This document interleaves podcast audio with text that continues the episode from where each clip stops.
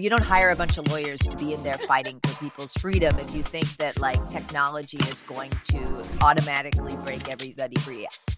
AI poses a real problem for this transparency piece and for connecting the dots. Amurabi presents Fighting Dark Patterns Regain Your Freedom Online. Hello, everyone, and welcome to this new episode of Fair Patterns Regain Your Freedom Online. We're particularly lucky today to welcome Cindy Cohn, Executive Director at the Electronic Frontier Foundation, one of the most influential lawyers in America with a particularly strong commitment to defending privacy and civil rights for decades.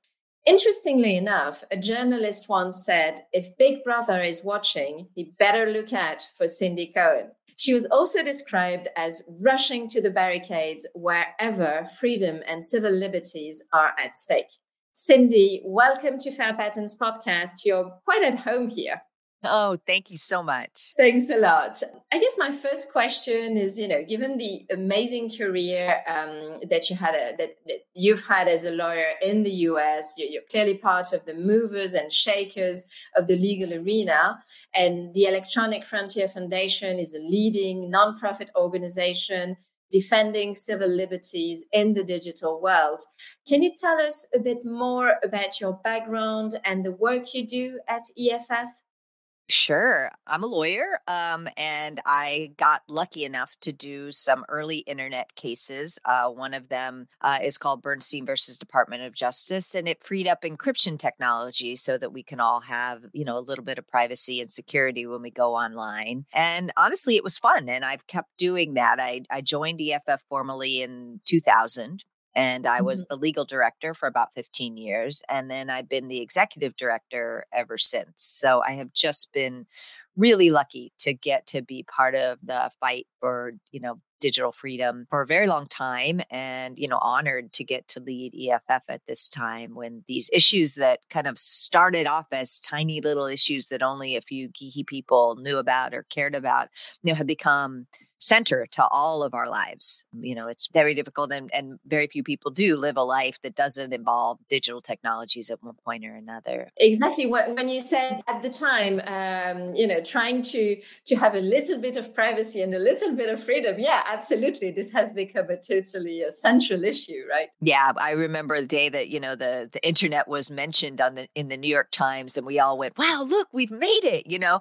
Um, that of course is the in, almost the entirety of the newspaper now, except for the sports. But I think, you know, so it's been fun to ride this EFF and the work that I've done, um, you know, has just ended up being more and more important as time has gone on. You know, at this point, I'm the executive director, so I'm not as involved in a lot of the day-to-day fights. I'm more kind of helping create a space for the for the other activists and lawyers and technologists at EFF to do their work and and that's very fun but i i do i do get in there a little bit with with issues that are close to my heart fantastic precisely you know about 30 years ago when eff was created as you rightly said the idea was that protecting access to technology was going to supposedly advance freedom for all especially with open source security research etc and then you know if we fast forward to 2024 it seems that our digital lives are sort of plagued with mass surveillance, dark patterns, addictive interfaces. What went wrong, in your opinion?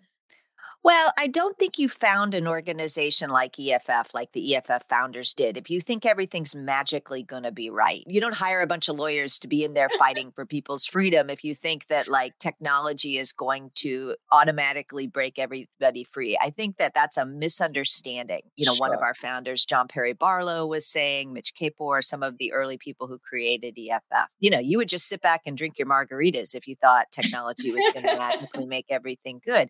Um, so they built an organization to help give us a fighting chance of having a more free and a better future. And I would say we've won some things, but we've lost some things. And I would say the biggest thing that that happened that really interrupted a lot of the things that we were trying to build was the surveillance business model. This idea for businesses, which governments piggyback on, that tracking us, figuring out everything we do, running it all through systems that try to predict what we're going to do next, such that we are all tracked all the time for everything we do in so many ways that it's difficult to count that idea as um, kind of becoming central to like the only way you can make money on the internet, which has never been true, kind of got embraced by a lot of people and a lot of, you know, and a lot of money made off of this idea. I think that really interrupted a lot of the things that we were doing in the 90s and really shifted things in ways that I think have made things worse for us. I think that at the end of the day, you know, EFF just wrote a,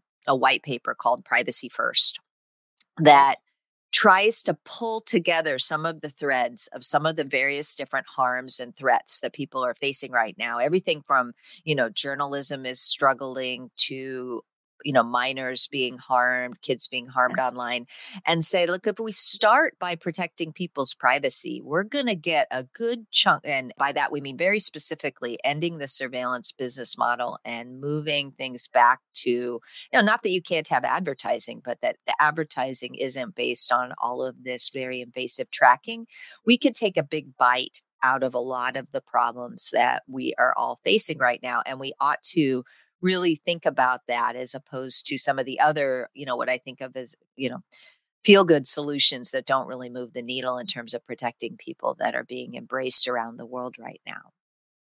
Exactly. And, you know, about the surveillance business model, and, and exactly as you said, the fact that we're basically being tracked all the time. Um, can you tell us how you see precisely dark patterns and deceptive patterns, which are precisely affecting these fundamental rights and values of freedom, privacy, um, and, and the fact that, yes, we are entitled to our agency. At no point in time did we um, uh, waive our right to decide decide by ourselves uh, what we wanted to do online, just you know to conveniently uh, buy something online. So, can you tell us a bit more how you see these dark patterns and deceptive patterns from from a fundamental rights uh, perspective? I think you're exactly right. That freedom and choice and even democracy, you know, it depends on people making informed decisions. And informed is really important there and decisions is really important there. And mm-hmm. you know, what we're what we've seen is this rise of um, you know, a, kind of click wrap or browse wrap or you know by looking at this you agree to blah blah blah with the you know mm-hmm. um, that that this really interrupts the idea of consent and the idea of knowledgeable decision making which is at the center of you know not just you know contracts which i think is important right? You know the whole point of contracts you know that i learned in law school is that two people have a meeting of the minds about the yes. deal they want to do and they agree to that deal. It completely undermines that because you know most people don't read and, and really can't read. I think I saw some research that said, you know, like the first four months of the year, you would spend reading all the contracts that you agree to to go online if you really wanted to read every term. Exactly. That's that's not fair. That's not right. And honestly, it undermines the kind of the central central idea about you know us cutting our own deals and exercising agency so i think that dark patterns and this kind of trickery that we see all over the mm-hmm. internet is you know is is extremely dangerous i also think it undermines this idea that that i think people get sold a lot which is oh well it's your deal. When you go online you you agree to stuff and so therefore you're bound. And you know people want this surveillance business model. I hear this all the time especially in kind of commercial contexts mm-hmm. where people are like people want to see ads for the things they want. People want to do these things. People like the idea that you know google's trying to predict what they want to do next. Now i think that's um, I don't know if you can say bullshit on your uh, podcast, but I think that's a lie. Um, and the reason you can tell it's a lie is that if that were true, you wouldn't have to sneak it by people by misleading them about what they're agreeing to. So to me, dark patterns are a clear, they're kind of a tell, they're a sign that what's going on here isn't really about what people want because you don't have to sneak by people something they actually want. Exactly, I couldn't agree more. And and also what, what, you explained about democracy, you know, it's bad enough for contracts and for this supposed meeting of the minds, which obviously is non-existent given all these tricks and traps. But also, what about our democratic rights? What about uh, the habits that we uh, sort of develop uh, yes. by blind signing, blind clicking, being manipulated online, and especially in 2024, which um, is one of the largest election year in the whole world. So obviously, you've got a, a lot coming in the US, but I've read, um, I think it was in the Financial Times, that two billion people around yes. the world are going to vote this year. Yes. Um, and ov- obviously, uh, any manipulation will be extremely dangerous. I think that's right. And that's why I care about it. I mean, I care about contracts. I'm a lawyer. I care about, you know, fair dealing and contracts. I think that's really important. But I, I think that this civil liberties, freedom, um, democracy point sometimes gets overshadowed by the business framing of this. And I think it's really important that we recognize that, you know, people need fair, free, and private access to information in order to exercise their right to vote, their right to participate politically, making sure that everything you do online isn't tracked is important for people to have the freedom to decide who they want to vote for without coercion and without control. And I think that that sometimes gets overlooked as we're talking about this, but I think it's vitally important. Exactly. And thanks for highlighting that. By the way, the, the, the, Federal Trade Commission in the US is one of the regulators that takes a really strong stance against dark patterns and with a number of other regulators in, in the EU. And that enforcement action is currently resulting in very large uh, settlements. For example, Epic Games had to settle for $520 million um, further to, to a lawsuit by the FTC for all the dark patterns that used to be enshrined in the game Fortnite. Um, TurboTax was also fined or ended up settling uh, in the amount of uh, $141 million. And of course, last year, the FTC also sued Amazon for Prime, which is probably uh, one of the most giant dark patterns in uh, in the world online. Do you think that's enough? Um, what is perhaps missing to fully defend citizens' fundamental right to freedom and privacy online?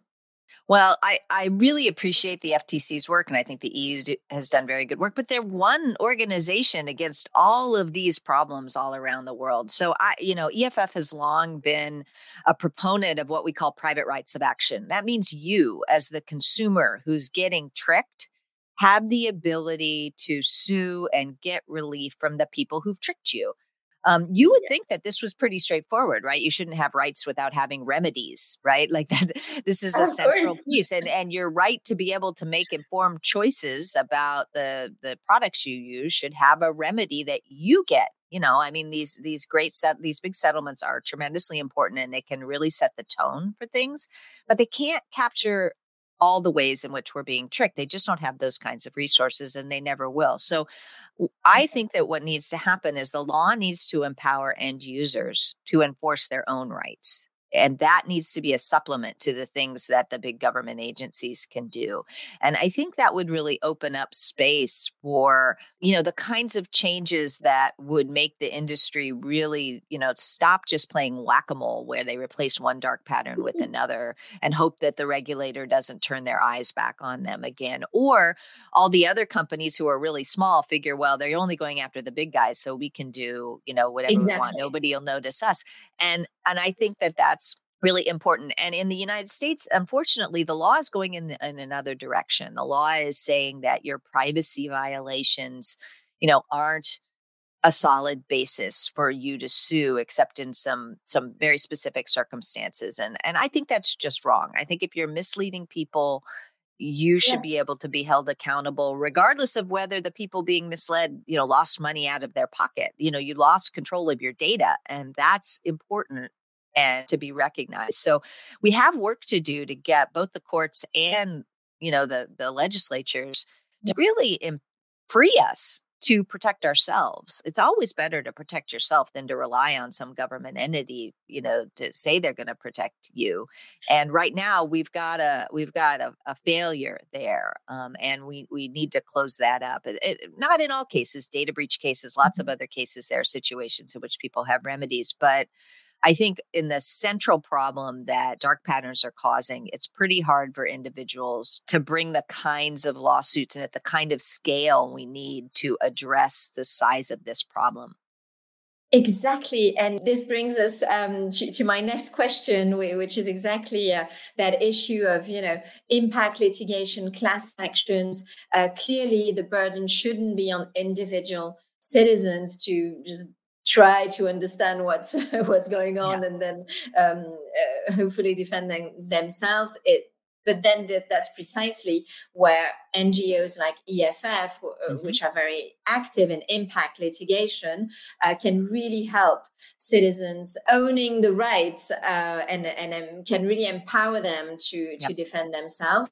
Um, I fully understand that, you know, in the US currently it's difficult to to launch lawsuits on the privacy angle but what about manipulation on the sheer you know commercial side, basically a good half of dark patterns make you either spend more money or buy more than you wanted, you know, tricking you into endless subscriptions uh, sold to you as free delivery and then you yeah. can never you can never uh, cancel them i mean all of that it's you know it's bad enough of course when when dark patterns um, um, affect our privacy but all of that is equally damageable actually. Do you think that the, there's a case here for uh, large class actions I think so. I think if you've got people paying more than they otherwise would have, and you can prove it, I mean, it can get complicated to try to prove these kinds of things that we kind mm-hmm. of all know. But I think that there is a space for litigation there. There are class action lawyers who are interested in doing those kinds of cases. I think, you know, trying to help build the record so that these things can be brought together and, and EFF has done a few of them, but we kind of look for the ones that are going to push the law forward. That's what impact litigation is. But the kind of bread and butter of these kinds of things, which at this point, I think there are quite a few of them, they really they do exist. People are doing some of these, but I think that the difficulty in connecting the dots in a way that you can show a court that I actually lost money because yeah. of the this dark pattern that confused me is still there's still more work that can be done mm-hmm. to try to do that and make it clear enough so that you can tell a court of law. I mean, it's one thing, you know, I mean, I think it's a good thing about legal systems is that you can't just like say it's obvious that this is what's happening. You actually have to prove it. Um, and sometimes that takes a little more work and a little more thinking. And I think one of the things that people struggle with this kind of gets to a transparency point is that sometimes it's very hard to know what's going on. It's hard to see what price you might have paid if you hadn't mm-hmm. done this. It's hard to see the ways in which the ads you saw or the things that you got mm-hmm. presented with were manipulated by the dark pattern. If you're outside a company, there's a lot of claims mm-hmm. of trade secrecy or other kinds of confidentiality yeah. that get in the way. The kinds of, you know, in, in, the United States, we call this the discovery process. The kinds yes. of discovery you have to do to do mm-hmm. this is is complicated. Um, I think it's it's you know, it's not that it's not doable, but it would be great to have a kind of a a cadre of people who wanted to help connect the dots so that when the lawyers okay. come in, they can focus on the legal case and not on, you know, the and they've got all the data, all yep. the evidence. Well, we're actually working on it. So that's a good thing. Yay. And also we're working with um, economics um, experts and um, and a number of other experts. So precisely, we, we believe it's really, really important to establish everything we lose basically because of yep. dark patterns. And to quantify and to put the evidence to a judge and then let uh, let the justice uh, do its work. Now of course you know um, i guess we probably have to talk about ai as well. Uh, so what do you think that ai is changing as regards dark patterns? You know hyper personalization maybe anthropomorphism um, do you see some sort of AI powered dark patterns coming? I think so. I also think AI poses a real problem for this transparency piece and for connecting the dots because the way big you know machine learning systems work you know it's it's not like you can easily tell why you got the answer you got and so this this mm-hmm. transparency mm-hmm. problem and connecting the dots problem gets harder in ai legitimately harder like the builders of these systems don't know often how how the how the answer came out. Now we can look at the weights and we can look at lots of the pieces of how the model works and was trained and get some inferences there. So but it's a much harder problem uh, i think in terms of proof uh, and proof of causation. So i think it makes things harder. I also worry that we're going to start to see AIs used in dark patterns in ways that, you know, help trick people that make it you can fight back against some of the tricking that happens right now in click wraps and and consents and things like that. I think AI is going to make that a tougher thing to do because things aren't are going to be presented in ways that are more friendly to you that that are going to mm-hmm. feel better than they are because AIs are for good or for ill one of the things that has been central in the development of AIs is trying to trick people um, tricking them into thinking the computer isn't a computer and those kinds of things so we have exactly. a lot of work to do to try to make sure that the instincts that led us to dark patterns in the pre AI world don't get stronger as we're moving into worlds because you know artificial intelligence systems can be really useful. They can do a lot of really good things. I'm very happy when I see the, you know, the Google Maps telling me how long it's going to take to get to a place you know, based upon the inferences that are created by the other cars. Right, that's one of the ways machine learning systems are used that most people are familiar with. But we have to be central to that. We have to be in mm-hmm. charge of that instead of the companies that might have, you know, mixed interests um, and and no loyalty to us. I mean, the other way to think about this is, you know, some kind creating some kind of data loyalty or loyalty yes. requirement for the companies that process our data and provide these things with them. So they have a duty to us to center our needs and what they're doing. And there's there's proposed legislation and ideas around uh, data loyalty or data fiduciaries that are are being developed, and and they may be a different way to think about how do we make things more fair.